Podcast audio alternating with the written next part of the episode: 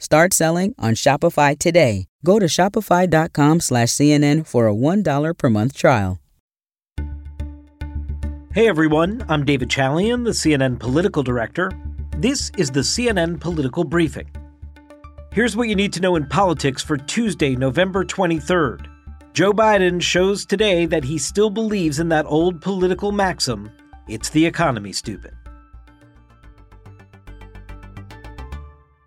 It's been thirty years since Bill Clinton ran for the presidency and his campaign manager, James Carville, used that expression, it's the economy, stupid, as an organizing principle around Clinton's candidacy.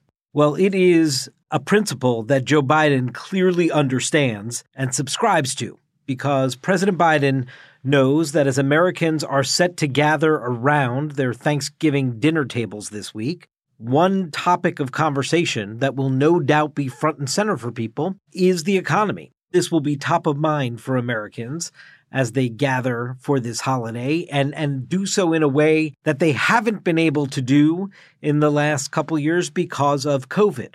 And Joe Biden, before he headed off to Nantucket to celebrate his Thanksgiving holiday with his family, made sure to address this issue of the economy by talking directly to the American people. As of October, prices have climbed six point two percent over the previous twelve months. That's the biggest increase that we've seen in inflation in over thirty years. In Biden's remarks today at the White House, he took inflation head on. Disruptions related to the pandemic have caused challenges in our supply chain, which have sparked concern about shortages and contributed to higher prices. Moms and dads are worried, asking, will there be enough food we can afford to buy for the holidays? Will we be able to get Christmas presents to the kids on time? And if so, will they cost me an arm and a leg? I told you before that we're going to take action on these problems. That's exactly what we're doing. The other thing that the president is keenly aware of is pain at the pump.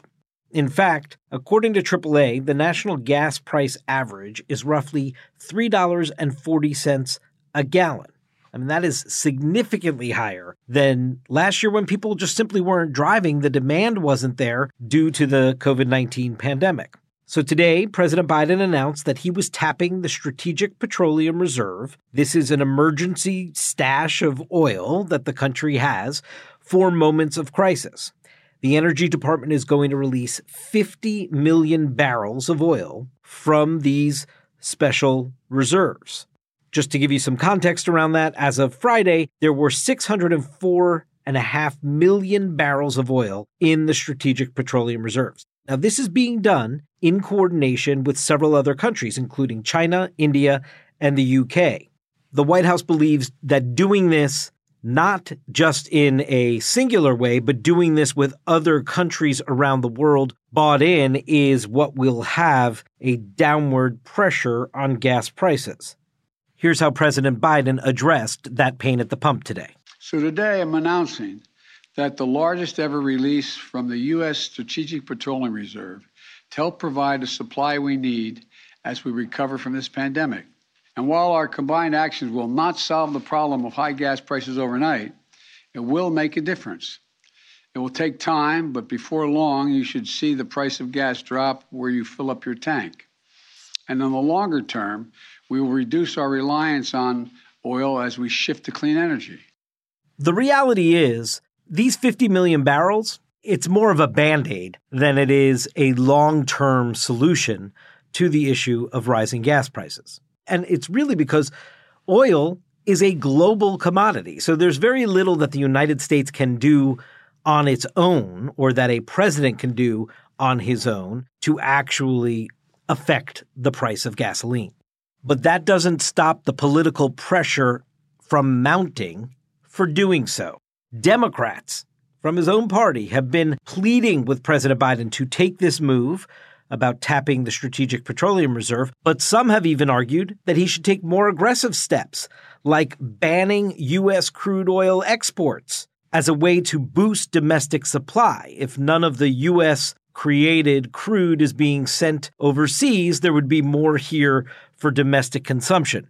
though we should note that could have a rebound effect and actually create a supply issue if the rest of the world is shut off from U S crude. And that, of course, could impact a hike in prices, which is the exact opposite of what the president would want to achieve.